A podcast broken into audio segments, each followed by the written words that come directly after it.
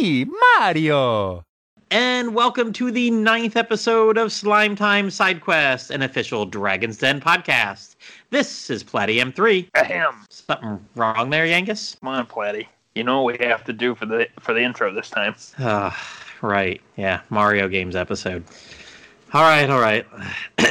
let me let me try this again. Hey, paisanos! It's the Dragon's Den Side Quest Super Show. It's a me, Platty M3. And it's a me, Yangus. Let's go. Yeah, let's go indeed. So, uh, as you might have guessed by all that, we're going to be talking about Mario's games on tonight's episode. Oh, we sure are.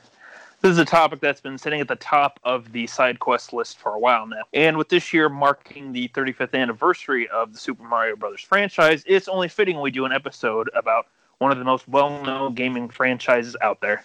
Yes, but if you're you're listening to this part of the podcast, you better just keep listening straight through and listen well because this is going to be a limited time episode release. No, no, no, no, no. We aren't doing that. We're just limiting what games we're talking about tonight, Platty. We're going to be focusing on the 3D platformers like Mario 64 and Mario Sunshine. Oh, you mean you don't think we can discuss just all the 2D and 3D platformers, all the spin-off games all in one go? No, we'd be here for a while if we did that. But but I really want to talk about Waluigi, and he's not in any of these games tonight. I mean, at least you tell me so. I've never played any of these. There, there, Platty. There, they'll be okay. You'll get your chance one day. Uh, all right. One day I'll get to talk about my love for the lean, mean Purple Twig Man. But in the meantime, let's get the show underway. Joining us tonight, uh, we got a pair of people for you: B and B, good old Blue Star, and Brother Jaybird. Thank you, Platty. Hey, thanks for having me on again. Oh, of course, anytime.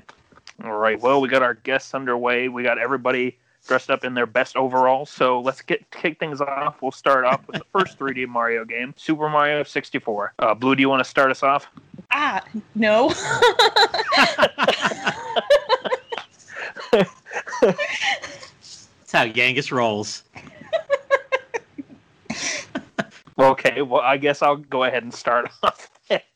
Um, so with Super Mario 64, it was one of the first launch titles for the Nintendo 64, and it was one of the first 3D uh, Mario platformer games.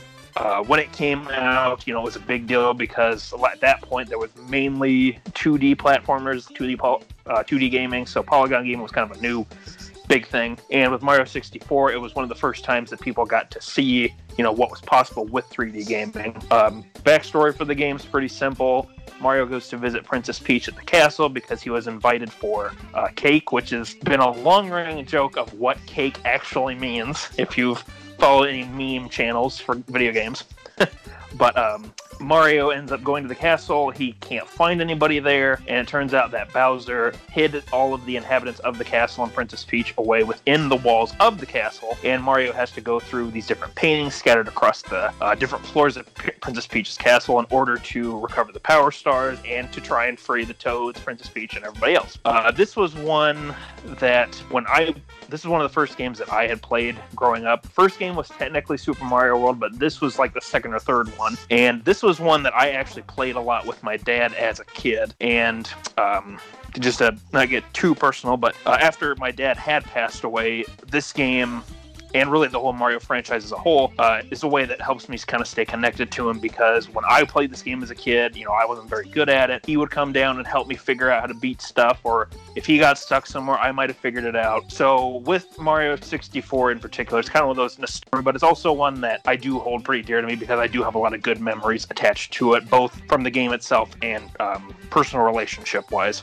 Yes, Mario 64 was one of the big ones. Uh, it was also um, a major childhood uh, memory for me because it was my first privately owned video game. Um, when I was a kid, I grew up and went to a daycare where they had a, a Super Nintendo uh, shared in common among kids, but um, Super Mario 64 was my first ever. This game console is at home for you to use. Here's your first ever private. Here's your first ever video game, and it was Super Mario 64.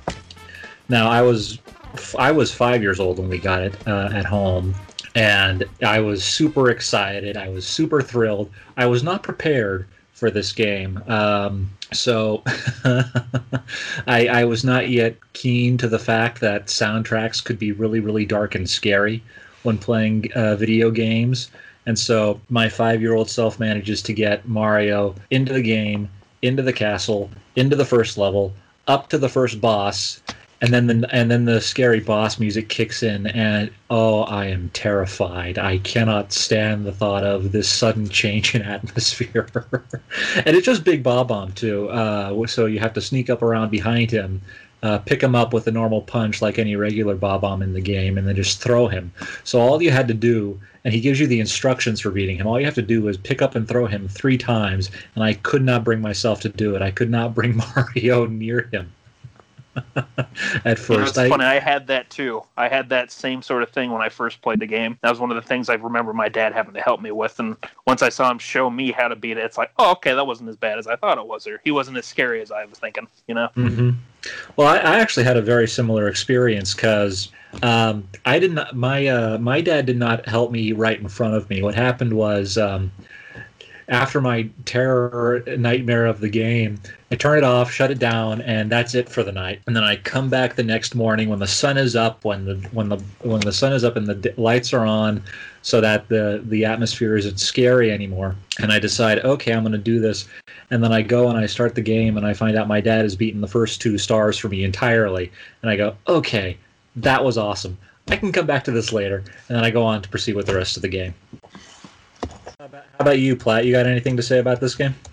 I owned all of two games for the N64. I had uh, Oak, I had Ocarina of Time and I had Mario Golf. So uh, my Mario 3D adventure was uh, Mario Golf. I, I actually am not even sure if I've ever played this one kind of at all.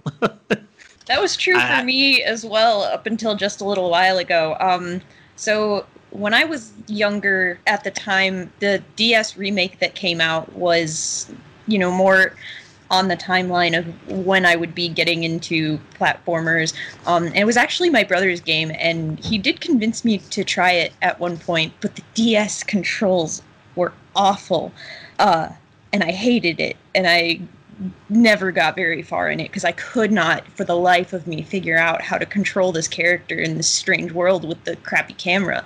Um, but actually, very recently, Brother Jaybird figured out a way to hack the N64 ROM to allow for multiplayer. So we've actually been doing that on the Den Discord, and it's been a lot of fun. And I actually did beat it over the weekend. And I am very proud of her for Nice. doing that. Mm, Good job. I had a lot of help, and uh, there were a lot of very laughable things that happened. So, so, uh, what Blue is talking about is a project called Super Mario 64 Online, uh, which is one of, from what I understand, to be many um, uh, projects by modders and hackers over the past few years to update uh, video games from their childhood, including Nintendo 64 games.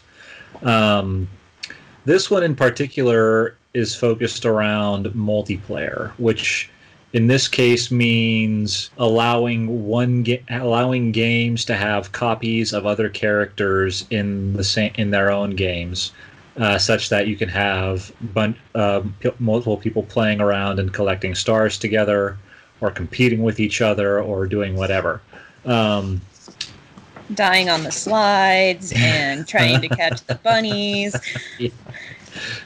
So, uh, the way it works is through synchronizing multiple individuals of games, uh, multiple individual games, so that um, characters work in tandem. So, I'm playing my own game, and Blue is playing her game. But there's a copy of my character running around in hers, and there's a copy of uh, her character running around in mine and it's set up so that it counts uh, multiple stars so that characters can collect stars in tandem it's also uh, set up to in- uh, register damage from other characters so if you wanted to do competitive multiplayer you could literally punch somebody else off a cliff um, You can I'm also not- do that on accident. So, Did I say I don't recall intentional being a qualifier for that? I mean, you could totally do it by accident. There's all sorts of shenanigans um, you can do. uh, if you take the time to explore it. Now, if I recall correctly, Super Mario 64 Online, which is a mouthful guaranteed, got a specific cease and desist to continue developing um, from Nintendo once it blew up a few years ago. But um, while that project is halted, um, hackers and modders got together again and basically revived the project as Net64, which uh, does all the same things. Now, one of the big features of both uh, Super Mario 64 Online and Net64 is you're not stuck as Mario. They've basically cobbled together a kind of character select where when you're configuring uh, your your uh, game of online, you can choose a character. Um, you can choose the characters you can choose are other Mario characters: uh, Luigi, Peach, Toad, Wario, Waluigi, uh, Rosalina. Platy is yeah. very interested in Waluigi. Yeah, yeah, okay. Keep that in mind so that the next time we want to wake Plat up, we just have to say, "Hey, Waluigi." Waluigi, winner! Wah, everyone cheating but me. Um, so you could pick and select any number of Mario characters. A lot of the, they do come with differences, different properties, um, based around their common multiplayer conceits. Uh, for example, uh, Luigi, as per tradition, can jump higher but has less traction. Um, Peach has, I believe, her floating abilities. Yoshi is another playable character, and he has his uh, iconic flutter jump. Um, Which saved me so many times from so many different devices. Uh, Yoshi is the best character because, you know, if you have the option to be a dinosaur, you be the dinosaur. yeah. And the interesting thing is, um, because these characters have different play styles and abilities, it actually transforms your ability to play the game. Um, for example, uh, if you run into a bottleneck where you're expected to jump from a certain platform to another certain platform and that platform isn't currently available, well, with the right character, you don't have to worry about that bottleneck. Uh, the the effect of all these different characters is basically it opens the game up tremendously which, if I recall correctly, was something that Super Mario 64 DS, uh, the DS um, remake, had a problem with too, because uh, the different characters in the in the official DS game also had different properties, and this game was designed specifically around Mario's abilities in particular. So Luigi being able to jump higher than Mario made a lot of things easier and opened up a lot of extra paths uh, that Mario couldn't take. For example, one of the distinctions of the DS game. Hmm. Yeah, they tried to make it more so every character had their own. Like they got rid of the multicolored power up blocks and instead it's just one singular block and when a character touches the special flower that comes out like luigi turns invisible wario turns to metal mario turns into like his super balloon form from super mario world basically they divided up what mario could originally do amongst the four characters. They uh, they diversified their portfolio. but, oh, I will was... say that with um, Super Mario 64, that both the original and the DS remake, like the big thing about that game is it really encourages exploration because uh, you have 15 worlds that you go through. Each of them has six stars plus a, a bonus one that you can get from collecting 100 coins. And um, with play, especially with playing this game as a kid, like it was like the most fun that you can have with this game is just exploring the levels and seeing what all sorts of stuff you can do. And the older you get, and the more you realize some of the momentum stuff you can do with Mario's jumping and with the physics of the game. There's a lot of interesting things that you can either do out of order, or you can do way ahead of time or you can just totally glitch the game into letting you get into spots you probably shouldn't uh, before you like do it the normal way. Like I think I messaged this one to uh, Platty and Woodis and them, but I was playing on when the uh, Super Mario uh, 3D All Stars collection came out, I was playing on Cool Cool Mountain, which is one of the first stages of the game. I had done the eight coin challenge, and when I jumped off the cliff uh, to get towards where the star shows up after collecting the eight red coins, Mario had enough momentum for me doing a long jump that even though he should have slid down the cliff that I landed on, he went running right up towards the star and I could jump and grab it. It's pretty funny, actually. There's a lot of other funny stuff like that that can happen with the physics, both good and bad. uh, yeah, this this game has well, it's been around for gosh, almost uh, t- good 25 years now. So it's got a it's got a really big speedrun community. A lot of Mario games have speedrun communities, and if you ever watch one of those speedrun videos, you will find all sorts of nonsense of how, how to how to get through walls, how to how to transform, how to change um, game properties that shouldn't be changed, how to get past impossible doors. Oh, it's a, it's a it's a trip to see what you can do with this game when you've got somebody who knows how to break it. Yeah, it's fun. They changed it, unfortunately, in, in uh, the Super Mario uh, 3D All Stars collection, but in the original on the N64, you can do the long back jump glitch where basically Mario just builds up momentum like crazy on slope, uh, like slopes, particularly stairs.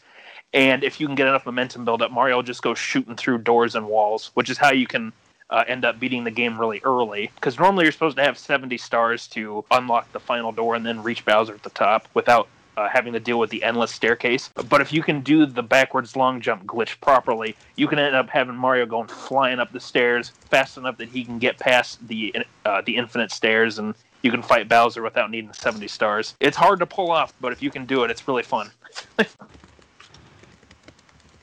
I will say too that this is one of those games that for the longest time as a kid, I just could not 100% it because I couldn't figure out where the final like secret star was in the game. So I had gotten all of the stars from the levels and all of the 100 coin stars and all, I thought I had found all of the secret stars around the castle, but I was just permanently stuck at 119 uh, for several years. And I finally caved, and I'm like, all right, it's been like 10, 15 years, however long it was since I had owned my own copy of the game without needing to rent it from the video store. So I was like, I got to figure out how I can find that last star. This is driving me nuts. Well, it turns out that there's two stars on the Princess Secret slide stage. The one that you normally get from getting to the bottom and uh, you know just hitting the, the block at the end but then there's the other one you can get by beating the race or beating the timer in uh, I believe you got to beat it in 21 seconds or below 21 seconds, and that'll cause a star to show up. Well, that's the star I couldn't find. And so when I beat the game, there's Yoshi sitting on the castle roof. Then it's like, what the heck? What's Yoshi doing up there for? this is one of those first games that I remember you got a, or at least that I played, that gives you a 100% reward because when you beat the game, you see Yoshi's hanging on the castle. You reload the game, you can go uh, on top of the castle roof then because there's a cannon that's now open up on the castle grounds outside. It'll shoot you up to the roof. You can talk to Yoshi. He gives you 100 lives, and he gives you a special version of the triple jump, which will cause Mario to get the sparkling effect. And when he does the triple jump, even from a super tall height, uh, he'll land totally fine, and he won't take like fall damage like if he would normally fall from a like a particularly high jump. So it, it was kind of a nice reward to get that, and to see that that is the reward you get for 100%ing the game, and you know going for all the stars. I had forgotten that detail. I remembered the sparkle jump uh, for 120 star completion, but I didn't. I, I forgot that it, you got it specifically from Yoshi. Uh, the game uh, rewarded you with a couple with a couple of things uh, for doing the whole whole shebang 120. You would get um, Bowser got new dialogue. I remember that. He he remembered being astounded by saying, "Oh wait, wait, how are there so many more than I than I remembered sealing away? Wait, that's not the right count. Wait." and then he has a big oh well about it. Um, this game also this is a this is a really strict Easter egg, but this game throws one last challenge at you for getting 120. Uh... Uh, Blue knows this very well. So uh, I'm gonna I'm gonna let Blue describe her experience with it. Okay, so uh, basically when I had first started out playing the game, one of my first missions was to beat the penguin race on the slide in Cool Cool Mountain. And I died so many times on this silly, silly slide. And then I found out that I needed to race the penguin and beat the penguin on this silly, silly slide. Uh, and it was awful, and I complained about it a lot. But I did eventually beat the penguin on the slide. Uh, Brother Jaybird was very proud of me. when you beat Bowser with 120 stars, you then unlock a special version of the penguin race where I guess the penguin I he indulged himself and he got a lot bigger and he takes up now at least half of the slide and you have to race him again and he's faster and he keeps up with you and uh, all of my nightmares came back after beating the game Yeah, that's that's a that's your uh, that's your challenge. You got to do the one of the bigger. You got to do the worst slide, and you got to do it on hard mode. Oh yeah, I remember having to do that, and I remember finding out about that because, like, when you beat the game, the credits shows off some different uh, locations from the game, and it Mhm. shows you that penguin, and now all of a sudden he got real fat. And I remember it's- trying that race the first time. It's so it's hard. Like even if you know how to handle the like the corners on that course and to get through it all right, that penguin penguin can just come up out of nowhere and just totally push you out of the way and cause you to fall off. It's nuts. He's a jerk, and I hate him.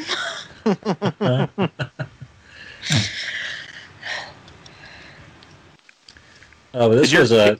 Oh, go ahead. I was just gonna say, Platty, did your kids ever give this one a try when you got them the 3D All Stars collection, or did they pass on this one? This is the one they haven't tried yet. I know. Um, what is it? The Galaxy. Is that the other one? What's on here? Sunshine and Galaxy, right? Yeah, it's On the Mario newest 64, collection. Galaxy Mario is the one that goes Mario on- Galaxy. Yeah. Galaxy is the one Yeah. in space. Yeah, he went straight to Galaxy, and I think got about halfway through that, and recently has done a little bit on Sunshine. Um, my oldest son, and then he, the youngest son, wanted to play, and he's only four, so he doesn't really, uh, unless we're playing a game with him and it's just a button masher, he doesn't know much. Um, but my oldest son wanted to play on the iPad this weekend, and the youngest one's like, "No, I want to see somebody playing Super Mario." So my oldest son was just like, uh, "Here, I'll stick you in Super Mario Sunshine." And he just ran around, and I don't know what he did for about forty-five minutes, but he had fun doing it. There you go. Well, you know that's not a bad idea making them play uh, Mario 64 Sunshine first because I think I was about four or five when I played Mario 64 for the first time, and you know, with most of the levels being as big as they are, it's a good way to you know just kind of mess around with the controls and you know just a good way to just sort of explore. Because you know when you're a kid you like to explore whether it's in real life or in a game or something. You know you just like to see what you can do. So i mean that, that's not a bad idea if you want to just give them that uh, Mario 64 or Mario Sunshine to play for about 45 minutes. You know, Mhm. might help him then to l- figure out how to use a controller then properly. So when you guys play multiplayer stuff, he might be a little more prepared the older he gets. You know. Yeah, I mean, I, I was happy because I they haven't played this in a while. Then again, I bought um, Pokemon, so my oldest was busy beating Pokemon Shield for the past month. But yeah, the youngest one's like, "You haven't played Mario in a while. I want to watch." So, So really, it's I'm your sure this fault is that one they they haven't bounce back played to. it. yep, it, it is completely my fault. Mm-hmm. That's why I kept telling you you had to at least try and get eight stars and beat the first Bowser, so you could have some, an idea of what to talk about. Yeah, if you that would that would have been that would have been good because that ba- that first eight stars and the Bowser fight are basically uh, a little microcosm of the entire game. So I'm I'm actually surprised how well they uh, summed the game up like that. Actually, only by having uh, it done in eight stars. That's actually very impressive. There's probably a lo- I'm sure there's you know like a decade's worth of design experience going into that. Even if it was a, a new um, realm for the Mario franchise in particular. They've been working. When was the first Mario game? come- When did that come out? That knew that was before my time, or mid '80s, early '80s. Yes, it's 1985 35 years that ago, Mario right? One came out. Yeah. 1980. Yeah, Mario the One first came out. Super in Mario Brothers game came out in 1985 for the uh, Nintendo Entertainment System. Yeah. Okay. So Nintendo has you know a solid decade of gaming experience, uh, game design experience going into this. So uh, no surprise there. Um, but one of the big things about Mario 64 was what a game changer it was um, for the franchise because it was the first of what uh, Nintendo calls um, Mario's sandbox exploration 3D games. Um, by which, but to explain, Nintendo Mario's had a number of 3D games over the years uh, 64, Sunshine, um, Galaxy 1 and 2, the 3D Land and 3D World games, and um, the latest installment was Odyssey for the Switch. Um, but they've actually done an interesting thing where they've categorized um, these games into two major uh, sets. On the one hand, you've got your sandbox exploration games, which are 64, Sunshine, and Odyssey. And on the other hand, you have your course clear games, which are Galaxy 1 and 2 and 3D Land and World. Um, the names are pretty uh, straightforward. Your sandbox exploration games, you get to you get an open world to run around in. Uh, you've got a checklist of tasks that you're given to do, and you go and do them. Um, your course clear games are your classic Mario platformers uh, rendered in 3D, um, where you start at the beginning of an obstacle course and then you get to the flag or the, or the star at the end, um, as you do in classic Mario Bros, Mario Bros 3, um, Super Mario World, all, all the all the original games. But this was the first of the 3D action adventure game, the 3D action adventure sandbox exploration games for Mario. It wasn't the first of its type.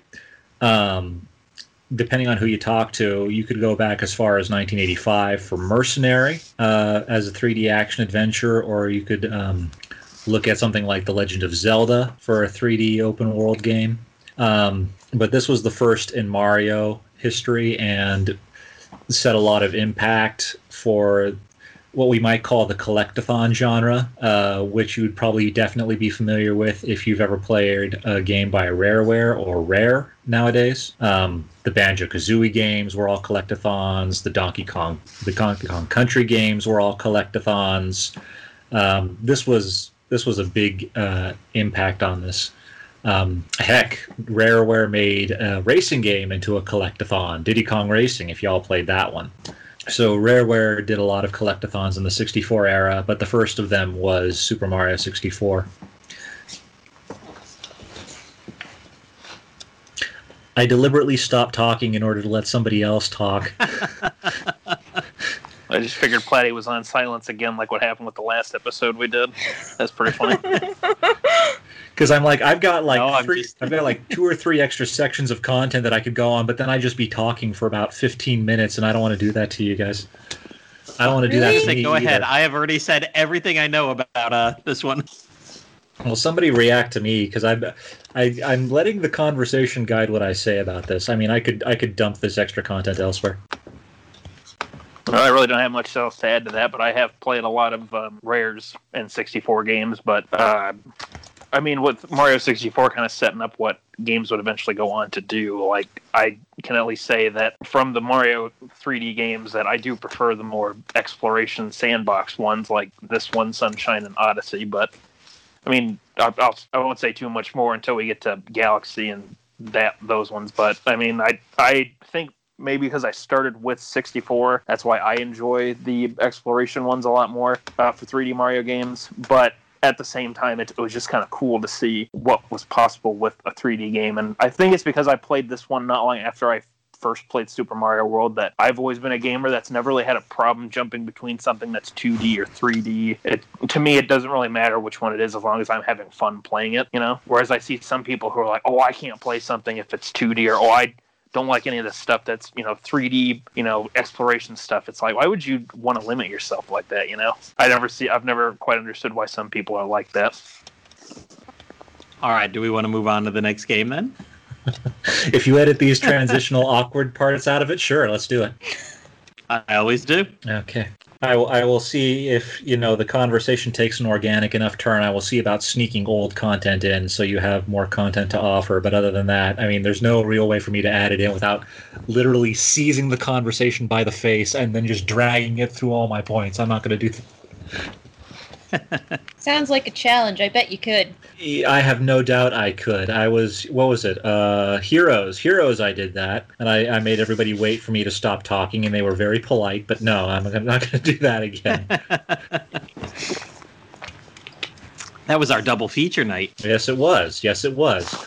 I, I could I could talk for a really long time about what I want to talk about. Trust me.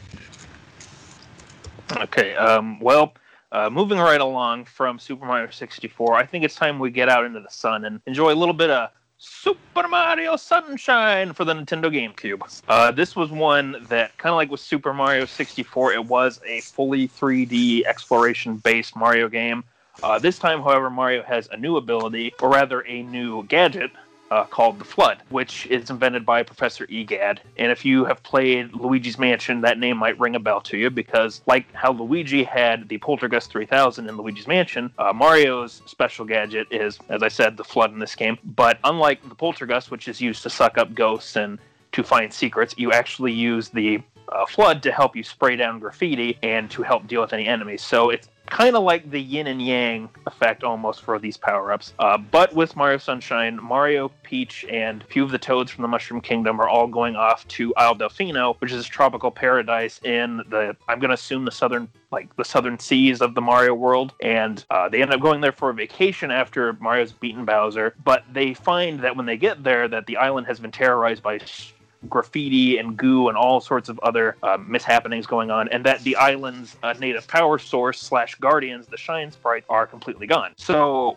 what ends up happening is that Mario, even though he helps clean up the Delfino uh, airstrip and finds the first Shine Sprite, he's actually taken into custody, and the uh, citizens of Isle Delfino assume that this Mario, even though he looks completely different from the culprit, in terms of uh, uh, physical or uh, like outward appearance, they still assume that it's the same uh, person, and they charge Mario with cleaning up the entire island before he and Princess Peach and everyone are allowed to leave. So the game ends up coming down to Mario needs to travel to the different corners of Isle Delfino, uh, which includes like Bianca Hills, uh, or excuse me, Bianco Hills, uh, Ricco Harbor, Noki Bay, and all these other different uh, tropical paradise themed areas of the island in order to help clean up the goo, find the different shine sprites, and eventually uncover who the real culprit is, disguising themselves as the Shadow Mario looking figure, and uh, trying to restore the light and the sunshine and really just the tranquility to uh, Isle Delfino and uh, the little and to its people. So with this game, unlike Mario 64, uh, which had about 15 levels, there's only there's only seven levels or seven worlds in this game in particular. But unlike Mario 64, there are a lot bigger. There's a lot more uh, water exploration to them. Uh, you have a lot more shine sprites to find in each one, including secret ones that aren't even listed, and still the 100 coin ones. And you also have some other unlockables you can find, or some other uh, items you can find, excuse me, like the blue coins that are scattered all around, which are probably one of the biggest headaches of this game. But um, you do get to go see some pretty cool locations and a lot of areas that you would find that re- would relate to either a tropical paradise or sort of a um, coastline sort of location. Like you have beautiful like uh, like a beautiful beach on the sunset with this big lustrous hotel that may or may not be haunted by ghosts. uh, you have areas like Noki Bay, which are just like a beautiful coral ridge, um, like crated in the mountainside, ancient ruins and things like that. Uh, you have place like Noki, or it's not Noki Bay, excuse me, um, uh, Sirena Beach, which is just this big stretch of white sand where you can find um, these little plants that'll create different sand castle shapes and different sand creatures for you and um, and then you have a big amusement park like Pinna Park where you can find a bunch of rides that not only can you ride on to help you get some of the shine sprites, but also you can see how this island's been affected by uh, some of the natural wildlife that you find on Isle Delfino itself. But this was one that I ended up getting as a kid. I think for my birthday, the year it came out, I believe, maybe the year after. I didn't get a GameCube. Right, I think I got my GameCube in 2003. But um, I really enjoyed playing Super Mario Sunshine because it did feel like a nice step up from what uh, Mario 64 did. Uh, when it originally came out, you know, the exploration and running around the levels was fun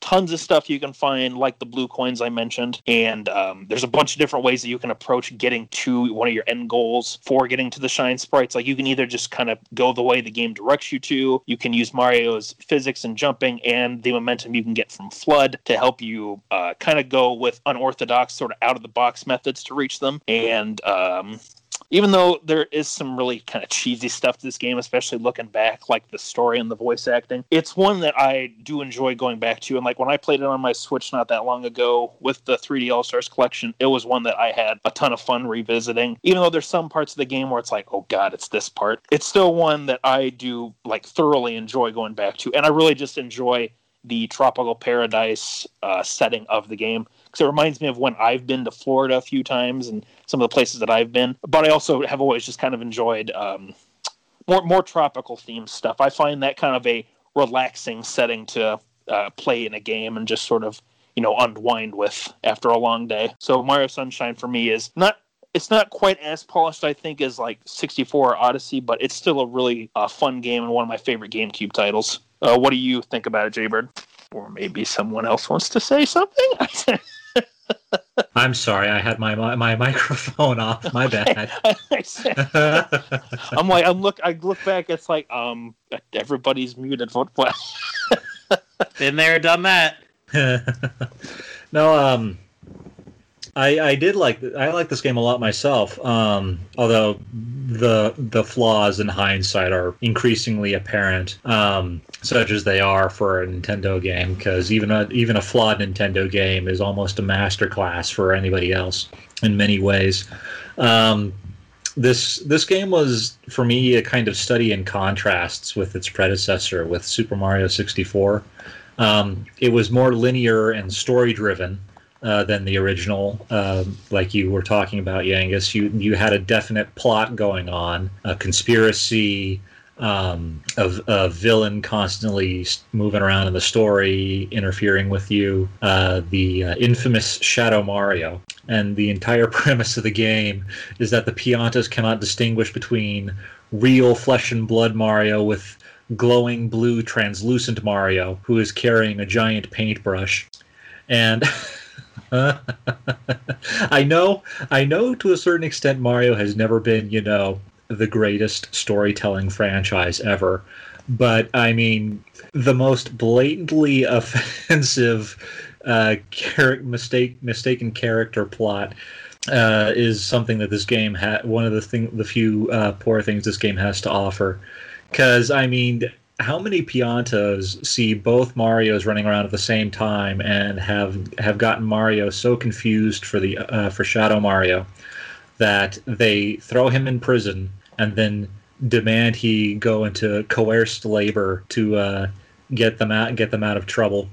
Yeah, it is funny how many times like the Piantas like blatantly see Shadow Mario running ahead of Mario, and they're just like, "Wait a second, you have a twin brother? Like, who's that? Why does that uh, guy look like you?" I, I, I have a running theory actually that uh, the Piantas are colorblind because that is like one of the few ways that we can make sense of this plot. Um, it would have been nice, you know, for Nintendo to clear up the issues because I mean I get the the entire point of a game is to be fun. That's uh, basically what it happens. A game is something you do for fun. Um, but you know when coming up with a reason for what you're doing, uh, even if it is a really simple reason, it or an excuse plot, um, to use to use some uh, internet jargon about it, it shouldn't be a bad plot. Mario 64 has unfortunately a bad plot that relies on a lot of basically really dumb characters running the show and Mario being trapped inside their world indefinitely and and some of the and it's not just the Piantas who are really dumb. Um, Peach has a really really big dumb moment in this game too, which has caused not you know endless rumors about uh, Peach's intelligence. Uh, but you know about her character because I don't know. Do we care about spoilers on uh, no. Super Mario for a game that came out Not twenty years all. ago? No. Okay, good. I think most everybody knows about what spoiler you might be talking about too. So uh-huh. I don't, so, but uh, I don't think I will have the opportunity to play this game very soon. So that's okay. Okay, so um, as you've heard me and Yangus talk about, um, the basic premise of this game is Mario. Uh, Peach is on vacation. She's brought Mario and the gang with her, a bunch of new, a bunch of new colored toads, and an elderly toad named Toadsworth, and they've all come to Isle Delfino for a good long time of fun in the sun. And unfortunately, their their fun in the sun is woefully interrupted uh, by the criminal actions of one notorious Shadow Mario, who looks, you know, it's fair to say, who is doing a great impersonation of Mario except for the fact that he's blue and shiny and you can see through him. But otherwise, I mean, he's got the nose, he's got the mustache, he's got the little punch and the hat. I mean, he's he's good to go. Um, so the game uh, opens up on the uh, back and forth between Shadow Mario, who has stolen uh, go figure 120 shine sprites. I'm sure the number 120 means nothing to you Super Mario 64 players out there. Um, but also uh, has been running amok, causing problems and covering the island in goop. So Mario's job is to go back and get them, and at about 20 well depends on depends on how you get there but by the time you've opened up the fourth of the major worlds um pianta uh, pianta park or Pinna park Pinna park that's right um which is an amusement park on a neighboring island in the archipelago uh, for a showdown with shadow mario and his giant mechanical Bowser robot, which I'm sure is not totally setting your expectations for who might be involved in all this. This giant Bowser robot. Once you um, defeat the robot in battle using a roller coaster and rockets, it's it's a great sequence. I got to give it that. Uh, Shadow Mario reveals his true identity as uh, Bowser Jr. And during this uh, revelation, he uh, n- drops one of the biggest bombs in all of Mario history because he's talking about his dad, Bowser, and Mama Peach. And that specifically is the giant bomb because Peach has the worst possible reaction to this. She doesn't freak out, she doesn't panic, she doesn't deny this obviously false thing, but in this moment of what I must assume is shock, she openly questions the reality of I'm your mama. And the internet exploded because if Peach doesn't know that the that the answer is no, uh, what exactly does that mean? And so, you know, you can, I'm, I'm sure you can imagine the immense quantity of rumors and jokes that were going around about this little development. It, beca- uh, which I, you know, just to set a baseline for this. I'm pretty sure this was a bad narrative decision by Nintendo. Nobody was actively implying that Peach is anybody's mom. But oh man, the direct the director choices for this was so bad, so bad. It, it this is an it's left an indelible mark on the history of the franchise. Peach's inability to determine whether or not she was Bowser Jr.'s mom. Yeah, you know they never bring that back up in any Mario game either. It's never mentioned again. Yeah, we're just gonna sweep this under the giant rug. We're gonna sweep the whole elephant under in the room under the giant rug. Oh I really mean that. Yeah. yeah, please, please never bring it up in an official context ever again. And well, you just did. So well, you know, I'm not official Nintendo. Nintendo can't fire me. I They got the ninjas to come after you. today. They got the ninjas to come after you if you mention it. They- Yeah, well, you know, a bunch of Italian mustachioed ninjas at my door would be a welcome change. Mm-hmm. Something I will at least interesting say- to do tomorrow. There you go. I will at least say, like, even though that is a really dumb plot point with the game, I do like how you know Bowser does genuinely, like, at the end of the game. Um, spoiler alert: Bowser does show up at the tail end of the game as the final boss, and he does at least show remorse about lying to his son about that the whole time. And even though the voice Wait, wait, acting wait. is, is Bowser's the boss. yeah, no, but um, you know, even Well, actually, though no, it's a giant Bowser robot. The second. The robot the second. Nice. Well, I so mean, when the you know, first would you? robot got broken, they built a whole second one. Awesome. Well, the second one doesn't technically show up until Super Mario Galaxy, but we'll talk about that later. I just threw that in there because I'm, I mean, you guys want to have an extended conversation about the hot tub in the sky? There's a hot tub in the sky. There's a Yeah, hot so- tub in the sky. Yeah. No, what I was just gonna say is that I do at least like how at the end of the game, once you beat it, that Bowser does like genuinely seem kind of upset that he, you know, lied to his son. And I will at least give him credit. Like they've stuck with that that Bowser wants to be a good dad to Bowser Jr. Since like in the Nintendo like safety parental control videos, they always show Bowser trying to make sure that Bowser Jr. is being safe. So I mean, it they keep that characterization from Sunshine for the two of them. Yeah, th- that was uh, that was always a nice character moment for Bowser. This was right around the time where Nintendo decided to start pulling its sh- uh, pulling its um, putting its ducks in a row uh, for the Mario franchise and the in the Mario universe. I, I suppose technically you could read this back into uh, Paper Mario at the end of the N64 era. Um, which was after the GameCube officially came out, if I recall correctly. But um, this is where they started getting serious about characterization. Uh, they started uh, laying out Bowser's character, um, his relationships with the other characters, and they've been more or less consistent uh, since then.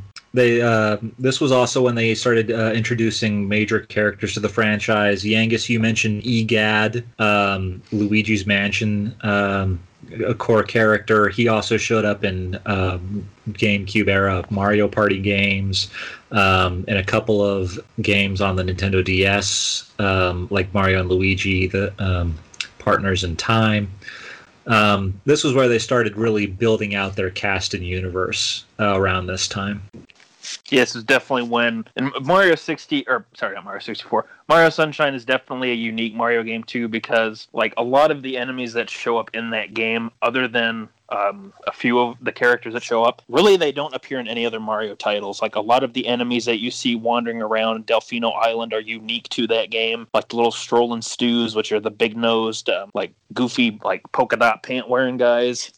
The, There's the, tro- the tropical Goomba equivalent. Yeah, basically. Uh, you have like the electric shell uh, Koopas, which I think they have a different name, but there's a lot of unique takes on Mario enemies that are unique to that area, which I think they do that to sort of you know give it its own like sort of like how um with Pokemon since we only because we just talked about it how there was like the Alolan versions of Kanto Pokemon where they like appearances were like totally different. That's sort of the way that I took the game like even as a kid like it's the same sort of species but they look completely unique because of where they're at in the world. And like with the Piantas and the Nokis, they don't really show up a whole lot in Mario games nowadays unless like every now and then they'll they'll pop back up for a game or a spin-off game or something but you know with mario sunshine you did have a lot of interesting character designs and a lot of cool looking um, characters that either would you know really fit into the mario universe or maybe were a little odd but that's kind of why you liked them like one of my favorite characters that pops up in mario sunshine is Petey piranha which is this giant uh,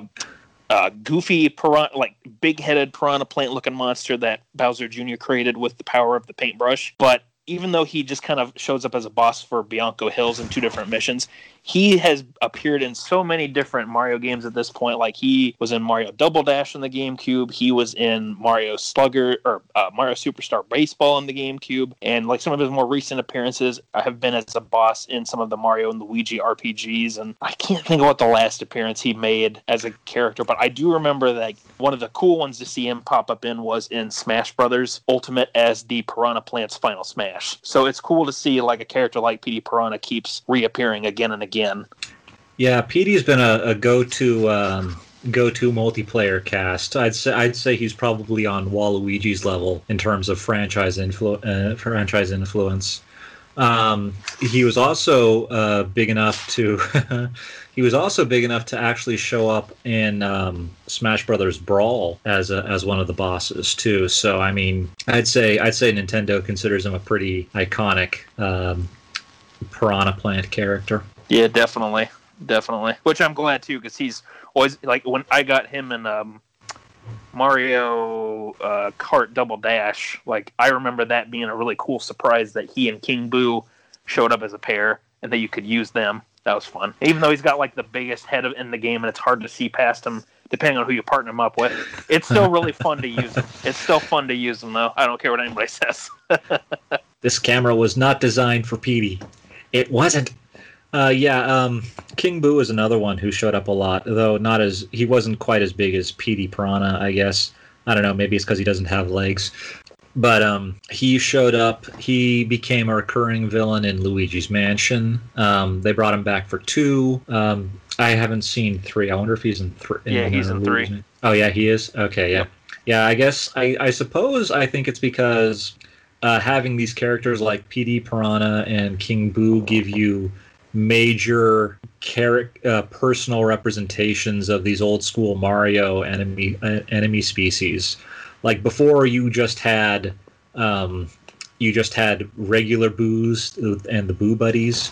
Um, now you have now you have um, King Boo on the one hand, and instead of just generic piranha plants, with the sole exception of the newest Smash Brothers so far, uh, you you could go to Petey Piranha instead.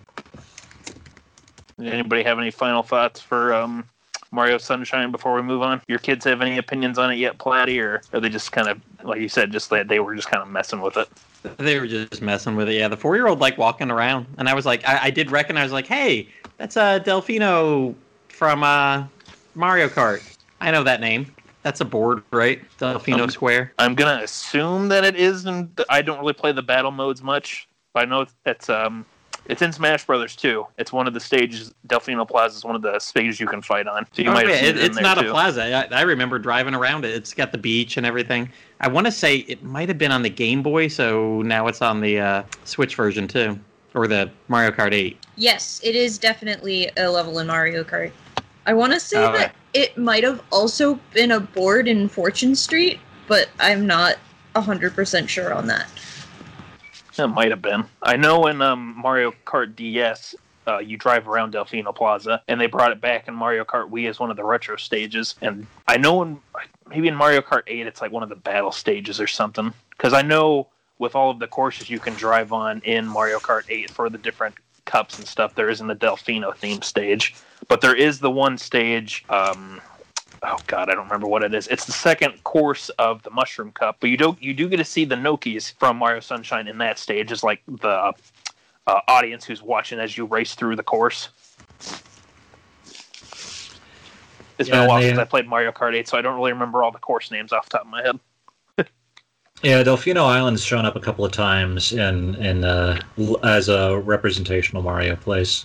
Did we did we mention Mario Kart Double Dash under it because it added at least one course to it. Um, Peach Beach and Mario Kart Double Dash is basically just the front end of Isle Delfino with some extra beach added to run around in. You get to pass by the giant Pianta statue in the plaza. All right. I like how you both decided it was time to move on simultaneously. I know that's pretty funny that we did that. It's the Uh, Trinity and Power then Man. I'm gonna backtrack a little bit because I looked it up, and Delfino Plaza is a board on Fortune Street Wii. Fun fact. Look at that. There you go. Pulling Dragon Quest back into this. I mean, yeah, I had to look it up because I only ever played on the Dragon Quest boards. Uh, but it's fine. Oh, funny. Well, since we've been enjoying the sunshine, I think it's time we uh, jump off and launch ourselves off into space with Super Mario Galaxy 1 and 2. Um, this was Galaxy 1 came out in 2007 and Galaxy 2 came out in 2010. And Galaxy 1 was uh, one of Nintendo's big holiday games for that year in 2007. Did the, the Wii came out in 2006, right? Was that late 2006? 2006, 2007, around there, yeah. Okay, yeah. So the you know Mar- with the the first big Mario 3D game coming out for you know it was a big deal that it was coming out at the time, and it, this is one that a lot of people consider to be one of the best Mario platformers. Um, the game starts off with there being they tell you that there's this comet that passes by the planet every 100 years, and there's a star festival that's going on. Mario goes to the festival. Well, of course. You know, good old Bowser shows up and decides to terrorize the town and tries to kidnap Princess Peach. But this time, instead of just kidnapping her and taking her back to his castle, he uproots the castle from the ground and ends up carrying it off into space with his own fleet, with his own spaceship and his, um, I'm going to assume, a special made version of his normal airships because they can fly off into space no problem. Uh, anyway, Mario ends up pursuing after him. He gets blasted off uh, by uh, Magic Koopa, ends up floating off into space somewhere. He's saved by this little star creature called Luma, which then eventually introduces Mario to a woman named Rosalina who watches over the cosmos and the galaxies. And she explains that she witnessed um, Bowser attack her people, uh, the Lumas, and ended up separating all of their power stars across the universe. And she can help Mario find uh, his special someone, meeting Peach, and help uh, Mario reach the center of the universe to rescue Prin- the rescue the princess. If he's able to help them recover their power stars in order to help power the uh, Cosmic Observatory, which is where uh, Rosalina and the Lumas live. So Mario ends up recovering like the first ma- like Grand Star. Uh, it op- open up opens up a new area he can go into in the Cosmic Observatory, and that's how the game plays out until you eventually can confront Bowser at the very end. Uh, Mario Mario Galaxy 2, sort of the same idea for the story, except it just kind of ignores what happened in the first game. Bowser comes back, steals Princess Peach into space, and is like, "Oh, I'm big now!" Ha ha ha ha! And Mario then has to travel through the galaxy again to rescue Princess Peach. This time, though, on his own starship that looks like his face. but um, I'm The just gonna give a face ship. yeah, ba- yeah. the Mario. Yep, the Mario face ship. but um, I'm just I gonna always, give. I always go miss the observatory from uh, going into Galaxy 2. The observatory was a cool uh, sort of overworld to explore. Yeah, it definitely is. I do like Starship Mario 2 because of all the residents that can pop up in it from all the different galaxies and stuff. I thought that was a nice little touch. But um, I'm just gonna give a quick my quick opinions because I'll be honest, I really don't like Galaxy One all that much. I, I really this is probably my least favorite Mario game that I've played. Meanwhile, Galaxy Two I really like. I had gotten Galaxy One for uh, Christmas the year it came out. It was okay. I was kind of disappointed it didn't focus on like 3D exploration in space like I thought it was going to. Not that the idea of it doing the more linear, like you know, reach the end of the stage, get the star sort of thing was a bad idea, but it wasn't what I had been expecting. Um, I played through it, you know, beat it 100% with Mario and Luigi, but it really wasn't something that I felt like I really wanted to go back to, other than when I decided to give it another try on the 3D All Stars collection when that came out uh, a few months ago. And really, even though the game felt better to play it with an actual controller, I still just wasn't really that into it. And I remember when I was getting to the end of trying to beat it with Mario that I was just getting so frustrated with some of the mechanics of that game. Luckily, with Galaxy 2, I did not feel like I had that problem. I think since I kind of knew what to expect, I found myself enjoying Galaxy 2 more. But Galaxy 2, I thought they also were able to really improve on the gravity mechanics and the excuse me on the gravity mechanics and uh, the exploration side of things. Like it felt like two had a better balance of of uh, galaxies where you got to like fully explore them like a 3D Mario game, um, and then you had some stages that were a bit more linear. It felt like there was a better balance, even though I do think like the story and the narrative stuff from Mario Galaxy One was a lot better than Galaxy Two. But both of them, they're Ga- Galaxy. I mean, they're both good games. Don't get me wrong. I just really am not that big of a fan of Galaxy One. Galaxy Two felt like a much better step in the right direction. I think for what they were trying to do with the Galaxy idea. Uh, but I will give these games credit that they have some pretty great orchestral Mario music, and it's one of the first times that you had an orchestra playing in a Mario game for the different music and the different tunes that you hear as you explore. Like Galaxy One has some of my favorite Mario th- themes, like Battle Rock Galaxy and uh, Buoy Base Galaxy, which it's a shame you only get to hear that song one time in Galaxy One, but it's such a good song. Buoy Base has such a cool theme. I love it. But yeah, it's um, first game. Not big fan of. Second game, I like it a lot. But what do you guys think about the Galaxy games? Yeah, Galaxy was a was was an interesting one in in the franchise. Um, because I think, I- like I mentioned before, Nintendo groups Mario game, 3D Mario games into your sandbox exploration and your course clear, and Galaxy was the first of the course clear games. But it's also trying to be. It, it doesn't want to commit to the full course clear uh, aspect yet. It's still got a lot of um, baggage from its uh, sandbox exploration roots because I mean, what everyone was expecting was another sandbox exploration game, like the trend that Mario 64 and um, Sunshine had, had set. Uh, so that transition was jarring. It was also, I think, it was also interesting in that uh, Nintendo took a more deliberate, I suppose I want to put it, uh, call it, approach to their story this time because this game also had Galaxy One had a lot of story in it. Um, but unlike the uh, really clumsy and occasionally dumb story from uh, Sunshine, it had more deliberate emotional setup. It had more deliberate payoffs. Um, it starts you off on a big throwback to Mario 64 of all things. Um, Mario uh, gets invited to the castle um, for a little celebration they're having. And as you travel through what basically amounts to Toad Town, which was a nice uh, reward for some old uh, Paper Mario players, I'm sure, you get to go back and see the GameCube era's take on the classic Mario 64 castle and castle grounds, including the long sweeping path from the left uh, over the bridge over the lake to the right, and the castle itself right in the center. And then Bowser shows up, and he's got his classic iconography. He's got his bat his uh, flying battleship ships from um, Super Mario Brothers three. He's launching the all out assault. He lifts the castle into space again um, and starts off on this. And that was a very that was a very deliberately epic um, opening to the story and sets the epic mood for this outer space adventure. And um, and while the main game doesn't have a lot of story, they were wise enough to back away from that rather than having um, a kind of villain running around and messing things up for you. Um, they only actually included a lot of the intermediate story tucked away, uh, explaining who Rosalina was, giving her uh, a poignant backstory, um, which earned her obviously a lot of fans.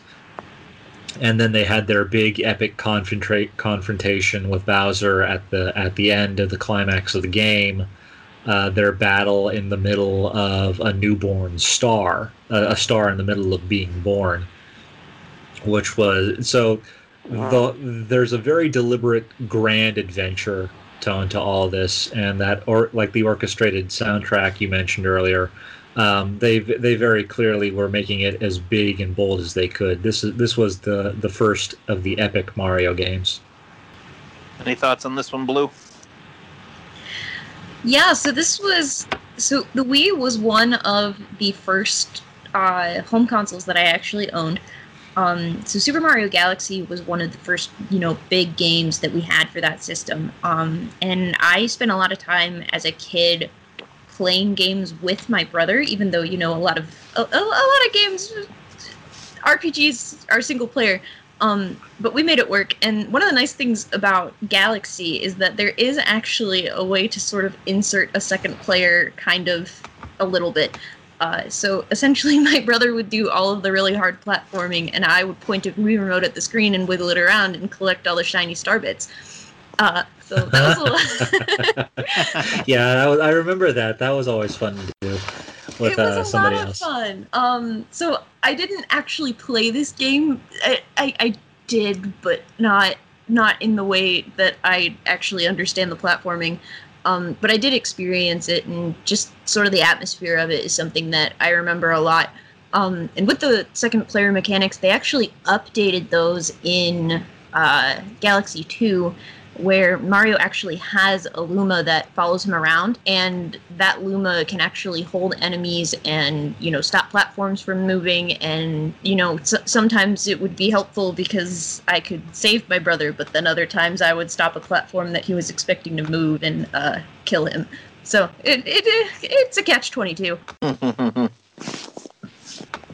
Yeah, we'll say I do like how they changed the two-player thing in um, Mario Galaxy 2. It was I thought it was a little more um, connect, ah, connectable, I guess the word I would use, with a second player using that little orange Luma that would follow Mario around. Because I had a few times where I was able to do the multiplayer with uh, cousins of mine, and I know he liked kind of having uh, control of that little orange Luma, and it was like, oh, that's me, you know, that's me, I'm helping out. And um, I will say with Galaxy 2, like even though it just kind of ignores what happened story wise with the first game, I do like how at the tail end of the game you do get to see Rosalina again. And, you know, she shows up and she thanks you for helping out the galaxy, and how uh, the sort of helper character of Galaxy 2 Lubba, who's like the he he's kind of the Rosalina of that game, except nobody likes him because I assume it's because he's fat and purple. I don't know, but It's uh, strictly because he's not Rosalina. yeah, I'm sure. But um, he is the one that helps you out, and you know he has his connections to uh, Rosalina, and you do get a nice surprise if you go for 100 like 100 percenting this game, and that Rosalina will actually uh, join the the crew of Starship Mario, sort of a special guest character. But um, there's one thing about the Galaxy 1 and 2 games that we have not mentioned, and I feel like we should, and that's that a certain green clad brother is finally playable for the first time in one of these 3D games that's not counting a remake on the DS. Super Luigi Galaxy! Uh, you actually do get to unlock Luigi as a playable option in Mario Galaxy 1 and 2. Uh, Mario Galaxy 1, you have to collect 120 stars, and your reward is that you get to go to a special world, which is then the ability from the title screen to pl- uh, to play as uh, play through the whole game again as Luigi. He is faster than Mario. He can jump higher than Mario. He's got his usual like less traction than Mario does. Like Luigi's going to have a hard time stopping in place. But if you end up going, you then basically get the chance to replay the game if you want to from the start as Luigi. Uh, meanwhile, in Galaxy 2, I it's been a while since I played that one, but I believe in Galaxy 2 you unlock Luigi after uh, you either free him from somewhere or you collect enough stars, and eventually they're like, oh, well, now there's a special guest here on the starship. If you walk through that door, uh, he might come out. So that way, then you can, in the same save file, instead of having to like replay the game from scratch, you actually can swap between Mario and Luigi whenever you want to when you're on Starship Mario. So it's kind of a nice way to let you kind of change of how the game plays as you're going if you want to.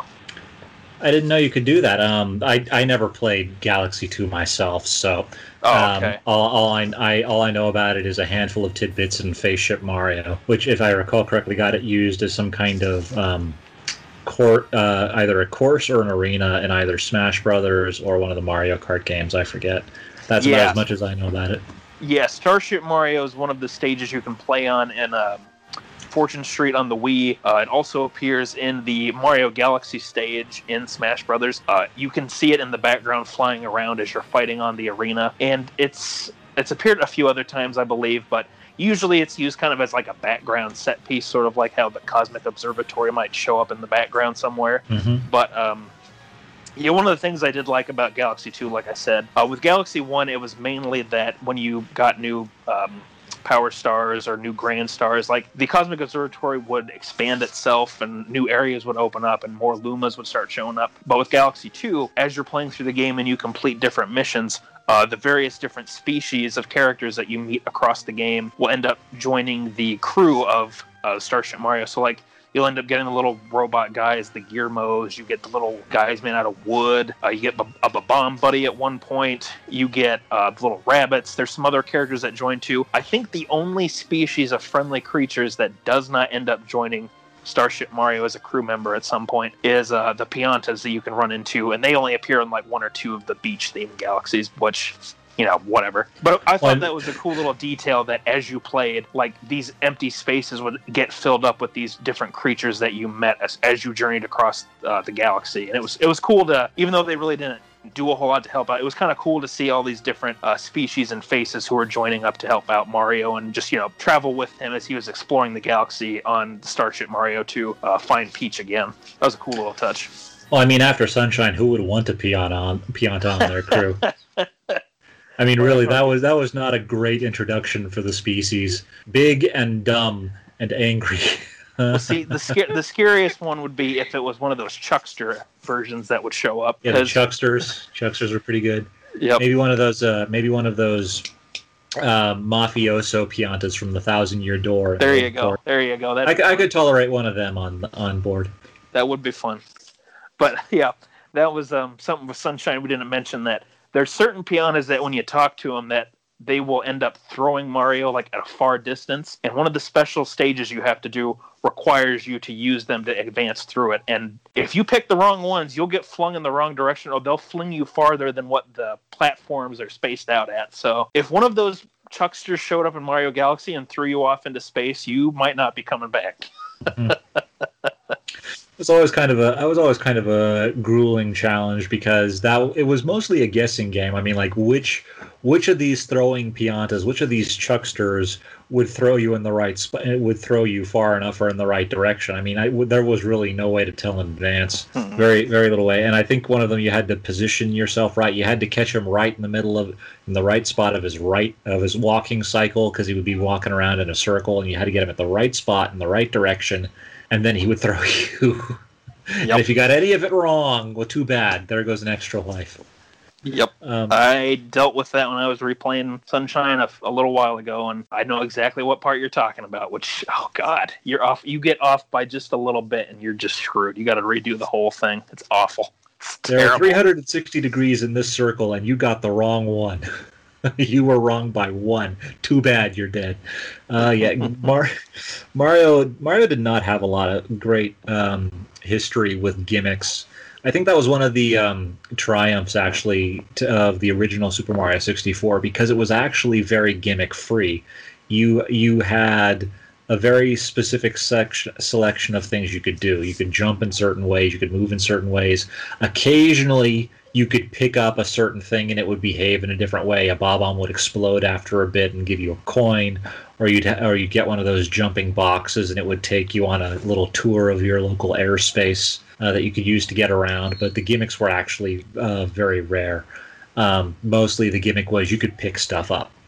Um, but then you get into get then you got into Sunshine, where the FLUDD is basically just one giant gimmick. Um, and you can you can attach new new things to do or change things out. And galaxy one had gimmick galaxy one had a lot of very experimental context based gimmicks. Uh, the FLUDD was basically attached to your back the whole time but you also but in galaxy you had bamboos that you could spin in a circle by waving the Wii wiimote around uh, you could travel you you could enter into um, those little star cannons whose name escapes me, and then you could go rocketing off into some direction.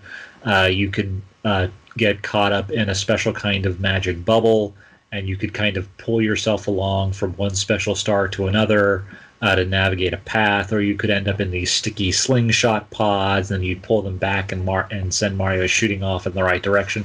Very experimental. Uh, lots of context based, a lot very very contextual. Um, Galaxy Two, from what I from what I know of the game, was more deliberate and came up with specific items or objects for you to interact with. You had your drill, you had those uh, drills that you could use to, burrow through dirt um, in specific directions. Yeah, also um, one of the objects they brought back was was a throwback to uh, Super Mario World, where you could do. Um, or you could play uh, use baby Yoshis. They brought back the baby Yoshis uh, from this game, which hadn't been seen since Super Mario World, because Yoshi's Yoshi's uh, story went in a very deliberate uh, new direction for the Yoshi design, um, and the baby Yoshis were kind of lost to history until Galaxy Two brought them back.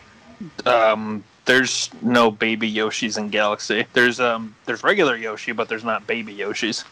No, you're right. I'm sorry, I got it confused with. Um, Super Mario Brother, one of the Super Mar- new Super Mario Brothers games. Yeah, that's Never uh, new Super Mario Scratch. Brothers U. Yeah. Delete everything I said in the past three minutes. That was dumb. I'm sorry.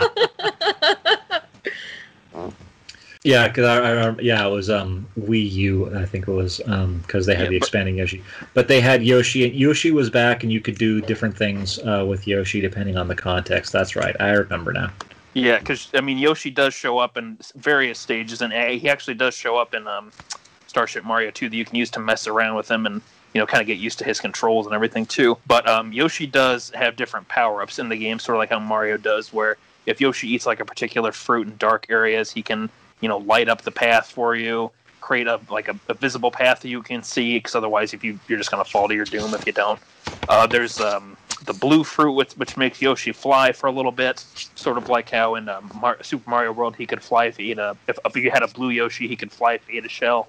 And there was one other power. Oh, it was um, Speedy Yoshi, where you would use him to eat like this spicy pepper, and he would go like running at super high speeds to help you climb up walls and slippery terrain and stuff that you normally couldn't you know wall jump up or, or walk up yourself. So they did they were at least able to implement yoshi in useful ways and, and fun ways too. It didn't feel like it was just sort of a forced way to play like the spring mario power up which is just so ungodly annoying to use. I like how the first time power ups came up in this discussion was Yoshi power ups and not even Mario power power ups. I suppose for the sake of honesty, I should say go ahead and keep my my gaff in there because otherwise we're just going to have Yangus and Blue starting randomly talking about Yoshi's out of nowhere. Got to keep we got to keep that transitional data in there so people I can don't do make that much editing. Yeah, I know. I've The seen how awkward you pauses edit. are gone. Everything else stays. Yeah, All right. So is that the end of the galaxy? Yeah i think so. Although i think there's just one more thing we have to say. Welcome new galaxy. There we go. Okay now we're done. Now we can go on to the next one sweep that moment under the rug with Bowser Jr. all right well um, so we stopped uh, experiencing the sunshine only to launch ourselves into space, which uh, I thought was a very melodramatic reaction. So what what is your transition this time, Yangus? Well, you know, after flying around space for a while, we just kind of crash landed back on Earth, dusting ourselves off, and you know, I think it's time we explore a new land or maybe a new world. So, I think we should start talking about Super Mario 3D Land and Super Sorry. Mario 3D World. You know, got to keep our horizons fresh, just keep moving. You know, dust the dust the space dust off our various overalls. There we go. Uh, but the next games we're going to talk about are Super Mario 3D Land and Super Mario 3D World. Uh, even though they both of them were on different consoles, but both of them have sort of the same ideas going for them for how they uh, progress level wise. Uh, Super Mario 3D Land was originally released on the 3DS as in the first year it came out, and I believe it was Nintendo's big one of their big games of the Christmas season of 2011. And it's you know it's just a Mar. It's there's not much for it for story wise. It's a 3D Mario. It's a Mario game uh, that's based on 3D exploration, but with a you know reach the end goal sort of style. It's basically like if you took uh, Mario Brothers one, two, or three, but you gave them a 3D twist. But the nice thing is that the levels are short, you know, just like a, the older Mario games, so it's pretty quick to get through it. Pretty standard plot. Princess Peach gets kidnapped by Bowser, but this time they actually brought back a classic power up. Uh, the Tanuki suit, and Mario can end up finding the special like leaves, like he was able to find in uh, Super Mario Brothers 3, he can use the suit to fly around, use the tail to hit enemies, and eventually you can get a special version of it where he can turn into a stone statue uh, by pushing the R button as a ground pound. Um, 3D World, though, was uh, the sequel game of sorts that came out about two, three years later for the Wii U as one of its big games for the for that holiday season. Uh, this time, though, with 3D World, they made it so instead of just being a single player adventure, you can actually play it with up to four people, and it actually brings back a feature that was in uh, Super Mario Brothers 2 uh, from the NES, which is where in that game you could play as Mario, Luigi, Princess Peach, or Toad. They brought that back for uh, Super Mario World, or Super sorry, Super Mario 3D World. So you could be playing with a buddy, and whether you're playing by yourself or with you know three other friends, you can pick whichever character you want. Like if you are playing by yourself, you can play through the whole game as as uh, Princess Peach or Toad if you wanted to, or if you're playing with your friends, you know you guys could switch out who you play as on every stage, and everybody plays a little differently from one another. But the story in that game is that Mario and company are just enjoying shooting stars as they're flying across the sky. They come across this strange, uh, clear see-through pipe, almost like a glass pipe almost. Uh, Mario and Luigi finally do some plumbing skills and actually fix up the warp pipe. And from that, a little uh, Sprixie, which is just a little uh, Mario version of a pixie, pretty much, comes out, explains what's going on in her world. Bowser pops up, captures her, and from there, Mario, Luigi, Princess Peach, and Toad go off to save these little Sprixies in their own kingdom, which I think is just called the Sprixie Kingdom. It's spread across like seven different continents. But um, both games sort of have the same goal where you start, where you could just you walk through, you choose what stage you want to. It's a, with a level selector. Uh, your then goal is to reach the end of the stage, you know, get to the top of the flagpole and move on, you know, beat Bowser, whatever boss is at the end of the world, and you keep going on until you beat the game. But these are games that, especially with Super Mario 3D Land, it's great for a quick little pick me up sort of game because its levels don't take too awful long. I think I read an interview where they actually designed levels to be beaten within a couple of minutes. So if people were commuting or if people were traveling, they could get in like a level or two, you know, close their 3DS and then could continue on with their day. And then when they had the next chance to open it, they could play another level or two, close the, you know, this is meant for quick bursts. Whereas with the 3D World, since it was on a, a home console, they were able to make levels bigger, a little more expansive, a lot more details to them, and with four players, you know, playing at once, they were able to implement uh, some cool new mechanics and different power-ups, like the cat suit, so you could uh, help give some of the players who might be a bit of a disadvantage of, of ways to uh, keep up with the rest of the players a little faster. Since they can run a little faster they can climb up walls and do some other cool stuff like the, the cat pounce attack. But i do enjoy both of these ones. 3d land i replayed not long after i beat it the first time on my 3ds I remember being pretty much glued to my 3DS when I got it for Christmas that year. And I was able to do a lot of multiplayer with Super Mario 3D World yeah, with some of my buddies who are back from college. And, you know, really, even if you don't go for 100% for the game, it's fun just to play through it with uh, some friends if you have them uh, around, which it is coming out again next year on the Switch with uh, some new content called Bowser's Fury. It's hard to say if we're going to still be dealing with a lot of the COVID stuff at that point, since that's unfortunately going on right now. But you know, once that all gets over, if you have some family in your house, so you can play some 3D Mario, it's it's it's a fun game to play through. I would definitely recommend um, Super Mario 3D World, whether you have a Wii U you still sitting around that you haven't really used much, or if you're looking for a new game to add to your Switch collection, that that, that would be a good one to pick up. I don't know what the new content's going to bring, but with what's already present in the game that they're going to be bringing to the Switch, I mean, it's it's well worth getting. It's a lot of fun. But what do you I guys think about? What do you guys I think about this actually one? didn't know that it was getting a re-release, so that's actually really cool. I would love to get the re-release. I I I, I missed out on a lot of uh, 3DS, Wii U, Switch era games because that was when I started college and my time went away. Um, so I, I I fell behind on a lot of uh, gaming uh, from that era, so I'm still slowly catching up. Um, but uh, getting a chance to play uh, 3D World, which I've heard phenomenal things about, um, would be great.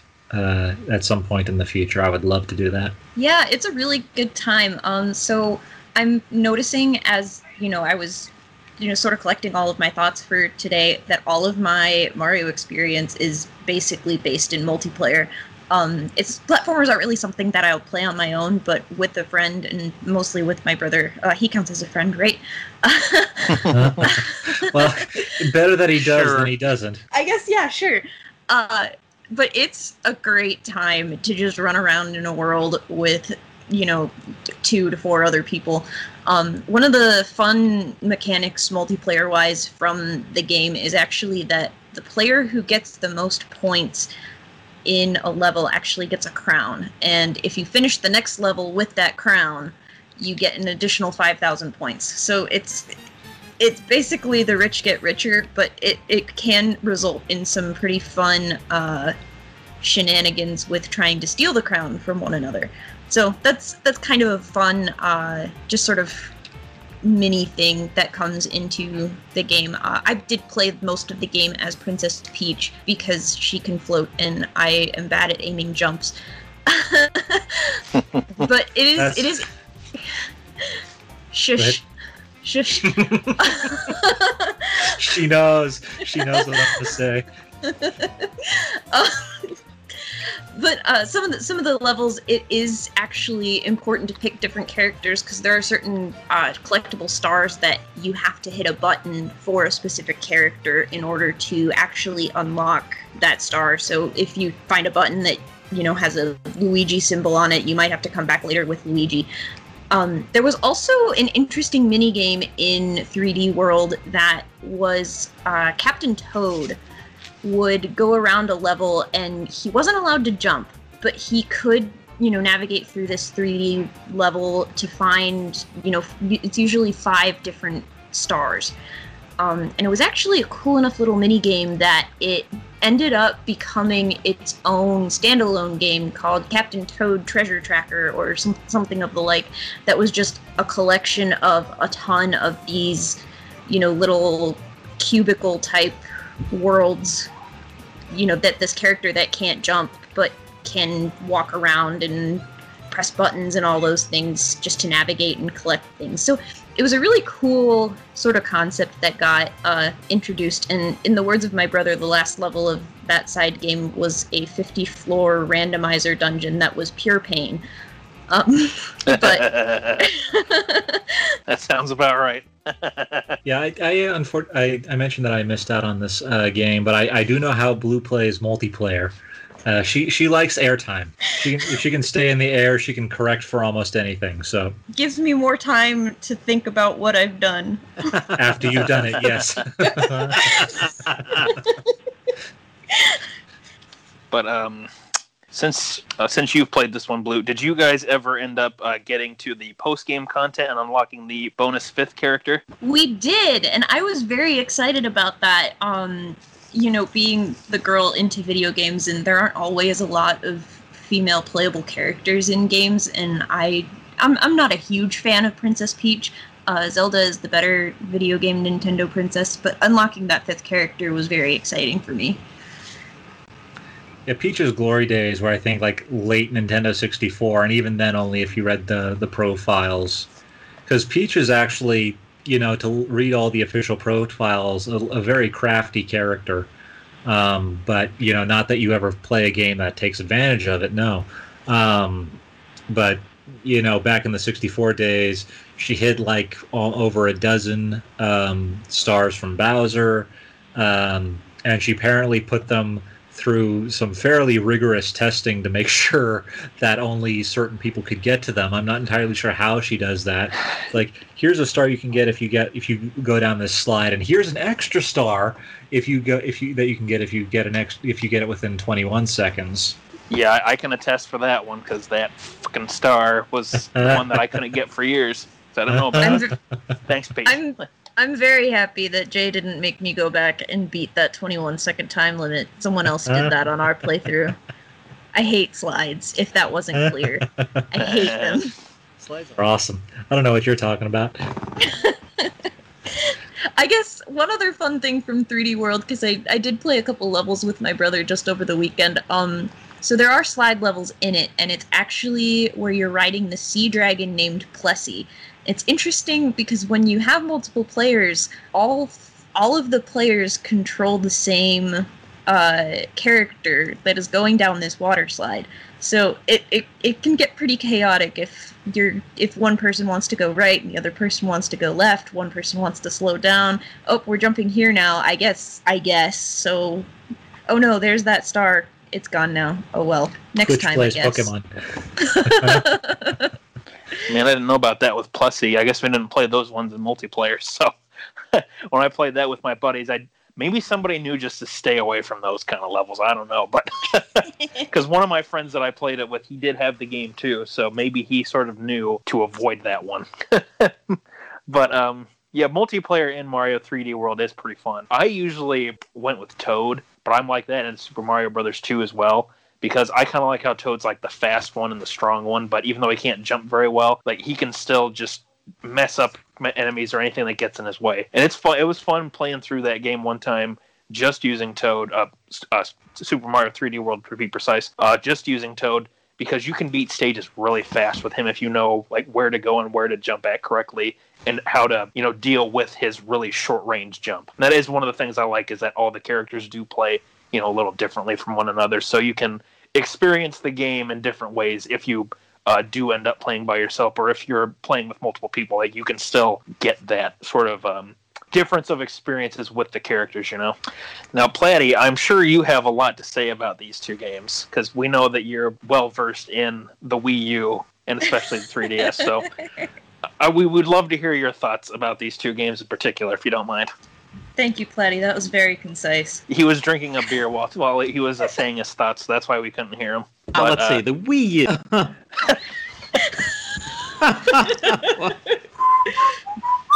Platty's like oh yeah yeah the wii u that was um as a thing that's that was a thing. No, my brother-in-law had one, and one time I did a round of Mario Kart on it. That was it. Completely it. I've I've never even seen a Wii U, other than one time six seven years ago. Actually, it had to be eight years ago because my son was not yet born. so, and uh, yeah, you know, I've got as much Mario experience on the 3DS as I do on the Wii U. So we'll just leave it at that. well there we go Now, the next game I, I've actually played for maybe an hour. Um, hold on before we ho- wait. Hold on before we go on, Platty. I think you might kind of be going Robo just a little bit. What already? Maybe well, maybe not. Hold on. Uh, keep say something for a little bit. I thought I, I thought it sounded like your voice was kind of doing that. Um, you know when you speak into a fan, like that sort of warbling effect. It I heard sounded it like too. that for a bit. You got you got Did some lag on your end, Platt, but it disappeared really fast. You're doing normal now, from what I hear. All right. Well, that's okay. good. All right. All right. Never mind then. It can happen. Maybe So it's a my uh, space heater. Hour on the next game. that, that that'd be like an entire Odyssey length game, or entire Odyssey length talk. What? But do we have an Iliad game? Do we have? Do we Yeah, have? yeah. You, you were going to talk about Super Mario Iliad. We I'm got super talk about that excited for first, this game. definitely. Hey, hey, Thank hey, you, hold on now. Homer has nothing to do with this next game we're talking about. Okay. I don't know why No, you guys bring up Iliad and it. You don't. don't. But Rolling up. uh, uh, but Super. well, since we've gone through so many other adventures, and since I can't think of a good transition for this last one, we're gonna go on another another store adventure. So this time we're gonna talk about Super Mario Odyssey. All right, someone start going. But Yangus and Odyssey is not a short adventure. Aren't these all kind of short adventures, though? Really? the audience doesn't know that. Shh. well, I mean, you I actually played this one a little bit with my son. Okay, Platty, you talk first then. I, I will. I will. Um, Well, I, I was got this talking. one. and Nobody's listening to me. Are we going to turn this car around? This Odyssey is already turning out to be a trip. Hey, you just gotta jump up in the air, you know. we're not there yet. All we need is a really, really nice jazzy soundtrack to go with it. That's something we really need. Because you guys said Super Mario Odyssey, and I immediately start hearing the the horns blaring. We just gotta jump up in the air, jump like you just don't care, jump up and make all your cares go away. Oh my! That's your cue, Platy. Start going. all right. So this summer we were at my brother-in-law's house. Back to the Wii U discussion. Um, but uh, my kid's cousin, my niece, was playing this, and my gosh, I think they played for like four hours one morning when we were over there. I did. We all kind of slept in. All the adults slept in since we were up so night so long the night before, and woke up late and was like, "Man, the kids have been playing for a while." And I think it was around noon. We were like, "Okay, I think the kids have been on the Switch for like four hours straight." And my son was like, "Daddy, we gotta get Super Mario Odyssey. We gotta get it. You can play as the Hat. You can do everything." So I got it because both kids could play, and the four-year-old played as Cappy the whole time. Um, I think only twice I had to step in because my older son was getting uh, so angry. He's like, "Daddy, I can't beat this boss because my brother can't do anything." So um, I do remember specifically playing two bosses. Uh, there was an octopus one where uh, we were running around in the water, and then Bowser at the end. I had to help with. And I think both times I was kind of like half asleep on the couch, and the kids were like poking me, like, "Wake up, wake up, Daddy! Come on, we need your help." Wake up! So, uh, you know, you are a resource. I was Make a- yourself resourceful. Listen, I got I, I got like the sixth man award. I came off the bench, hit a couple threes, went right back on the bench. Uh, we lost the octopus fight the first time, but one Bowser the first time. So I, you know, I was fifty percent coming in and scoring right away. But uh, this one, my kids definitely loved quite a bit, and I I think this is one of the first games that I was pretty proud um, of my six year old now seven year old that he beat like pretty much completely on his own and doing it by like reading things on the screen and like actually kind of knowing where to go next and stuff. So I did have fun as Cappy the few times I did get to play it. I gotta say, you can play as a hat is probably the best ad copy I've ever heard. I, I never played this game myself. It's on the list uh, of of the many things I intend to do someday. Um, it's on the like list. finish Dragon Quest Eleven. Yes, yes. Thank you, Blue. Ouch. Ouch. Thank you, Blue. It's like, hmm, how can I set up an obvious dunk for Blue to give her something to do in this conversation? Uh, you know what they Um, say? Come on and slam and welcome to the jam.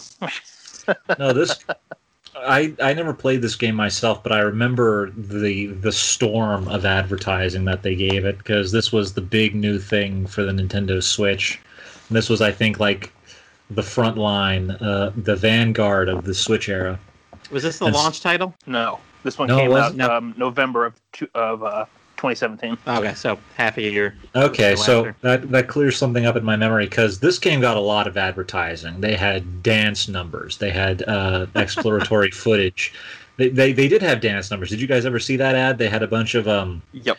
n- uh, quasi New York salarymen uh, dancing around in sequence with some um, chanteuse, uh, clearly meant to be Pauline, uh, singing singing along, um, and it was it was it was a big um, it was a big thing the advertising for this game. And uh, in in the haze of my memory I convinced myself that it was because um, it was a it was supposed to be um, a launch title for the Switch. But now that I uh, I've been uh, informed it wasn't I guess it was all for the game itself. So Nintendo clearly put a lot of pride. And I mean uh, of course they did. Mario's their flagship Well, I mean, I think the advertising was well worth it because Super Mario Odyssey is a very, very, very good game. Like it's this was one that when it was coming out at first, and like we got to see a lot of the trailers for it back at E E3 2017.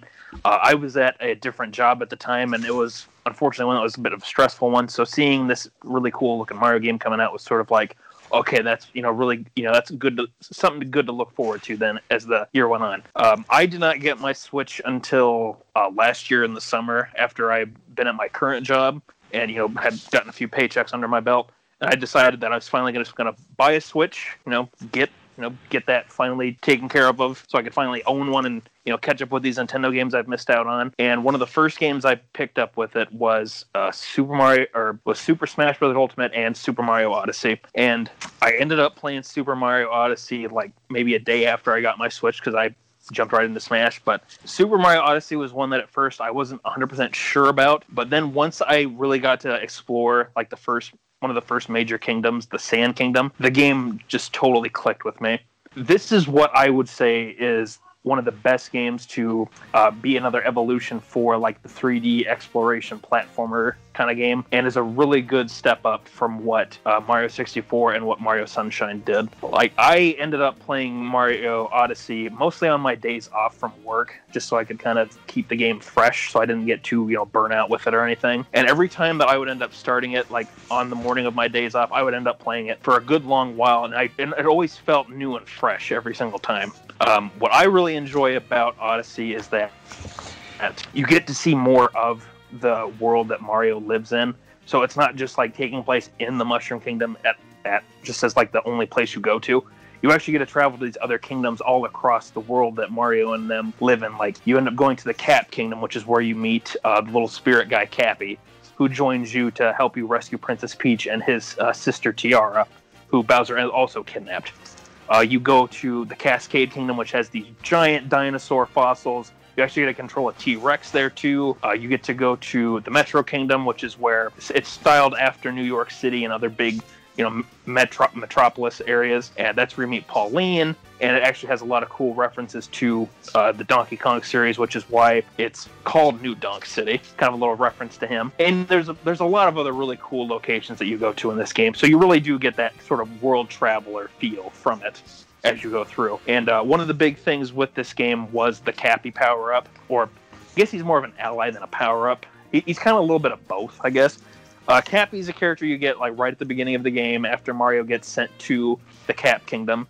Uh, he ends up joining Mario to save his sister, uh, like I said. And with Cappy's power, you're able to control different creatures and different enemies, and sometimes different objects too, just depending on like what the situation might call for. So you might have a, a point like at the beginning of the game where there's really high cliffs that Mario can't normally jump up with his standard jump or his triple jump. You can actually then use Cappy to capture a frog, which then will, funny enough, get Mario's uh, big blue eyes and his big old mustache. Like everything that Mario can capture usually gets that character trait, or, or gets that physical trait to it with the mustache and, and the blue eyes. And Mario can then jump up really high with the power of the frog. Uh, there's different ones you get, like there's Cheap Cheeps uh, in water areas. So you can breathe underwater, no problem, swim around easily. Uh, you do get an attack if you shake your controller, and there's other ones that you might only get to really use them one time, but it's really fun to see what the game like sort of provides you the player to overcome some of the challenges and, op- and obstacles as you play through the game. And since this is a 3D uh, exploration-based Mario game, you do get a lot of areas that you can like if you are someone that really enjoys combing through um, like Super Mario 64 or Super Mario Sunshine, like I did as a kid, and just really seeing like what all you could find just from my exploring. Like you can get a ton of time out of uh, Mario Odyssey because a lot of these kingdoms have so many secrets to find, a lot of hidden moons, some that are hidden in plain sight, some that are, are require you to use certain enemies, some that require you to use different um, costume combinations, which you can purchase from Mario. Um, other ones that just you know have tricky platforming. There's a lot of different ways you can find moons and a lot of different ways that you can explore these levels, and that's why I just absolutely loved this game when I played it. I think this is one of the few times where after I beat a game completely, I wanted to replay it immediately again. That's one of the few times I've had that in recent years, and I well, Mario Odyssey was one that I was really looking forward to back when it was first announced. So getting to finally play it in 2019 was a really great experience. And just to see what all sorts of stuff it was able to do with a Mario game. Like the last area of the game that you travel to uh, before the credits roll and where you end up going to save Princess Peach. I think I jokingly said to Platty at one point when I was playing the game last year, it's like, oh, yeah, you watch the game's going to end up going to this point, and it ended up actually doing it. and I just remember being so shocked by that because I'm like, oh my goodness, I didn't, you know, see that coming.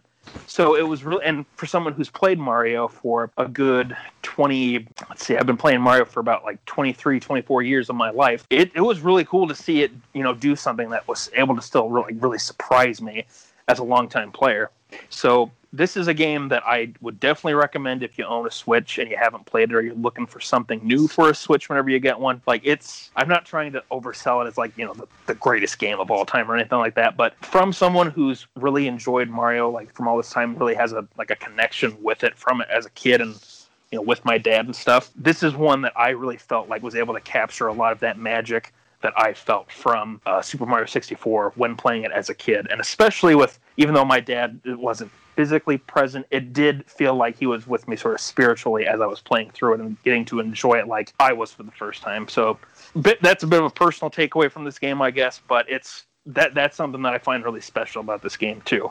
And why I really enjoy it as much as I do. But uh, do you have any opinions on this one, Blue, or do you have anything, Jaybird? Anything else? Well, actually, I do because uh, listening to you describe the game, I had I hadn't it crystallized an idea that I had actually earlier, in that the the the gameplay itself it's it's a collectathon where you've got a main character and a friend and you change you essentially change into a lot of different shapes and forms in order to get new kinds of gameplay styles and go to un, uh, unusual places that you can't get to normally. You know what that reminds me of? Banjo Kazooie. Yeah, a little bit. Yeah. the the game gives me a very distinctly uh, Banjo Kazooie vibe um, in how in how you interact with it. So it, it sounds a bit like um, a Banjo Kazooie style collectathon and would appeal to the people um, who enjoyed old school Banjo Kazooie back in the day. Yeah, it is a good point. I didn't really think about that, but because you're, I mean, with Mario Get Odyssey as well, this is one of those times with a Mario game where, you know, you collect the star at the end or you collect a power moon. In, in this game's case, that doesn't boot you automatically back to the beginning of the level, like in um, Mario 64 or Mario Sunshine. But yeah, I can see that now when you say that that there are some sort of similarities with that. So yeah, if you did enjoy games like Banjo Kazooie, because I enjoyed that one and Banjo Tooie a lot as a kid as well as I like Mario 64 and uh, Donkey Kong 64, that Mario Odyssey is definitely going to be one that if you like those old 3D platformers and collectathons, like you're going to feel right at home with Mario Odyssey. It, it, it is a really good time. If you guys want so if you guys want something to tide you over while we wait another decade and a half for Banjo Threeie, uh, give Mario Odyssey a try. Apparently. Have you played this one at all, Blue? Or I haven't. Um, so like I said earlier, most of my platforming experience is all in multiplayer games. And actually, when Platty was originally talking about playing as the cap, I immediately thought uh, Mario Galaxy 2 as like the second player being the companion, and I got really sad that my brother played the entirety of Mario Odyssey without telling me uh, that there was multiplayer in it. But I guess I was mistaken, and that is not not the case. Um, but now that I have Super Mario 64 under my belt, and maybe am a little better a little bit sometimes at platformers it's something that i might want to give a try because i do really like the world design and just being able to see you know just how diverse all of the environments are. Um, so it's it's on it's it's on a very long list that is going to be hard to get down because I'm still finishing up college, but I, I think I might be able to handle it. Maybe. so there is a mode on here, and this is what got my uh, six-year-old through it when he played. Um, there's a mode that you can turn on, like a helper mode. That is, is it blue footprints, Yangus? Um, sure I think it's either use foot, this mode, but I think it's either footprints or arrows. yeah, there's a mode that'll show you basically how to get to the end of each area, or it, to the moons or something like that. There's a Yeah, 'cause- helper mode to turn on. Because when you use that, did it just take you to like the story focused ones, or did it take you to like any of them that you were close to? Uh, Do it you remember? definitely didn't take him to. I definitely know it didn't take him to all because, um, gosh, my kids remember the most minute details of stuff. Um, my four-year-old was telling me about plot points in Dragon Quest VIII the other day. We were driving to work, and he wanted to talk about um, when the dog picks up the staff, and like he's never seen this, but we've Oh flipped my through the art book. Oh yeah, and he's like, "Daddy, can you show me a picture of the doggy holding the staff from Dragon Quest VIII?" And I'm like? "This is out of nowhere, completely out of nowhere, halfway to school the other day." It's adorable. I love it. Like they played this game, like I said, with their cousin back in, um, gosh, I guess early June, and it wasn't until late August that we bought the game and they were playing it their way through it, and they would remember where all these stinking moons were that she had shown them how to get. That I know the the blue helper thing didn't take you to. So I want to say it was mainly the story, but like they knew some stuff, and then halfway through, I mean, they'd only played four hours with her, so then. But they they liked exploring and going around, and my little one floating that cap everywhere, hitting stuff, hitting stuff, hitting stuff with the cap. Yeah, I do So like there's, how there's that blue. You can uh you you can use the color of your name to Yeah. go As a- right as- through. as appropriate it would be for blue to rely on blue footprints Mm-hmm. theoretically i could usually figure out where to go it's the execution that i str- struggle with All right. Well, the execution was something my six year old could do. So, don't gotta believe in underestimate me and again, you know, I didn't really do it, so I I- I don't really know what to say about that. You beat you beat the big penguin. We believe in you, Blue. how long how, how many times did you and my brother beat each other up while i was trying to beat the big penguin Oh yeah. this um, little little anecdote from our uh, experience with Super Mario 64 Online.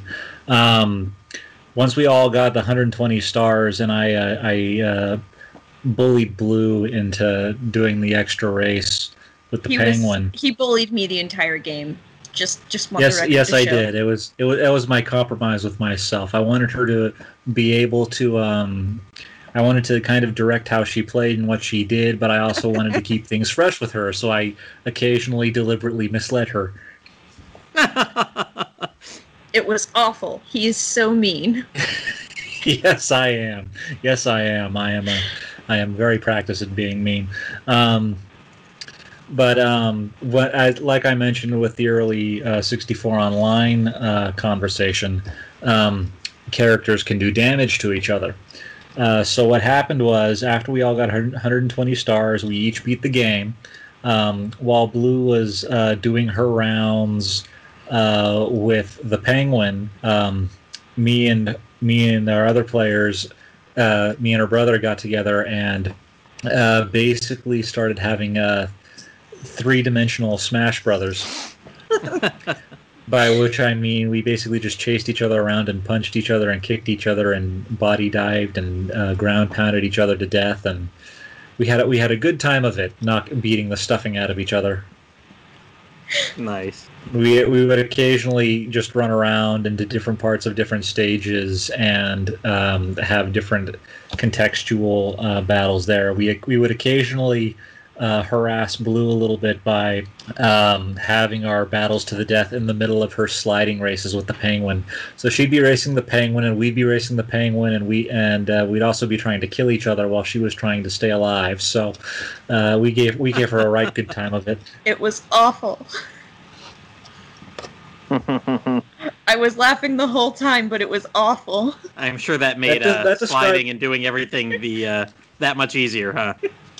laughing the whole time through an awful experience describes the game very well. We, we had it was quite the struggle. As we as we ended up calling it repeatedly during our streams, for those of you who uh, watched them, uh, it was quite the struggle. We called it the struggle. Um, this perennial impulse to laugh and not die at the same time. Anyone else have any final thoughts about uh, Mario Odyssey before we wrap things up? Seems like one we We haven't need some, we played need some, much we need some jazz. for this segment. If you, that would be something fun to do. Just kind of like very light Mario Odyssey jazz in the background. Assuming Yeah. that's legal enough to get away with. Well, Wasn't there a soundtrack, so Jazz. can- there was a jazz club in the New Donk City, right? Yeah, it, they play the. There's actually something funny about that too. So if you get all the band members together, they end up playing like a jazzy version of the Super Mario Brothers theme. But what's cool is that if you go and talk to them one by one, uh, when you have to first uh, recruit them all, and you go up to the bass player, he ends up playing the song from Donkey Kong, like the original arcade game from 25M that goes do do do do do do do do do do do do do do do. Like he's practicing that on his bass, and it's really funny actually when you get to him. Because one of the fun little things about this game is that Mario will end up uh, dancing along with music. If like there's a boom box nearby, he'll like dance along with a song playing from it. Or in different areas, like uh, if you get the whole jazz band together, he'll dance along with them as they're playing with the little Odyssey dance that he does. But it's really funny seeing him go up to the guy who's playing that bass part and just seeing him doing that. And it's just like, man, it's like 30 plus years ago, you were fighting off a giant monkey who was stealing your girlfriend while this song was playing, and now you're dancing to it. How how weird is that? but um, yeah, I will say just for one of my final thoughts, like I did like it how when they were first like advertising this game and with the trailers for it, that they had this um theme song for it basically, which was uh let's uh, it's called Jump Up Superstar. It's one that Pauline ends up singing in the game, and it one that is basically kind of talking about how the adventure plays out um, in the in the, in the game, how the, the lyrics go. But it's a really cool sort of reward that you get for not only completing New Donk City, but it's just kind of a nice surprise to see like this fully vocal song in a Mario game. There's another one too that plays um, at the very end of the game, which I don't really like as much, but it is kind of a cool surprise to see something like that in a Mario game. But like Jump Up Superstar, that's I think that that's a really fun song. Not only within the context of where it plays at, but just as a just as a song in general, it's just kind of you know it fits the Mario theme very well, I think, and it's a good it was a good thing that they used that song to sort of advertise the game as kind of being this fun, upbeat adventure, since it is a very fun and jazzy, upbeat sort of song, and it's one that I do kind of catch myself uh, humming every now and then whenever I happen to be thinking about Mario. But I think that that's going to be the end of our Odyssey. I don't really remember how that story goes. I just we'll just have Homer show up again and go woohoo, and we'll call that good. I'm pretty sure it ends with him killing a bunch of people in his house, but that's okay. Well, Just like every I mean, Mario game ends. Invaders in the castle, clear it out. just throw your hat at them. They'll, it, Actually, actually, yeah, the invaders all wanted to marry his wife, so eh. It's not Well, I entirely mean- off topic. I mean, yeah, I mean Bowser wants to marry Peach in Odyssey, so I mean, Oh He yes, that the- is the whole plot of that game. yep, he wants to get all this stuff to throw a big wedding, and how the the game ends up climaxing then is kind of like, oh wow, this is kind of crazy. what happens? It's something that I did not end up getting spoiled to me. Uh, from the two years of having not played it, so I'm not going to say it on here. But just just know that when you get to the end of the game, like there's there's some pretty cool surprises uh, to be had and to see. Alrighty. Well, with that, that's it for this episode of Slime Time Side Quests. We do want to thank Blue Star and Jaybird for joining us to talk about um, all these different Mario fun games. Thanks, guys. Thanks for having us. it was good to be here. Yeah, thanks a lot for joining, guy, uh, joining us out tonight, guys. Uh, we swung our arms from side to side. Come on, it's time to go do the Mario. uh, I mean, um, thank you for joining. It's of fun talking about Mario. We had to work. We had to work it in somehow, even if it was very poorly done. But you know, it's like my transitions; they just sort of happened. Just Working things in and doing it poorly. That's a that's a Slime Time tradition. that's the that's the that's the twinsy way. That's the, Yeah. Another tradition is when I say, you might have noticed that the only time we mention Patreon on Slime Time is when we say we don't use Patreon.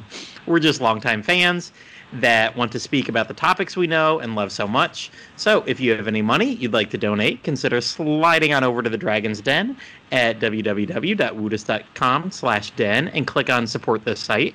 Uh, we've had a couple members do that just in the past month. Thank you. Uh, has owned and maintained the Dragon's Den site for about 20 years now, and I'm sure he'd appreciate any donation.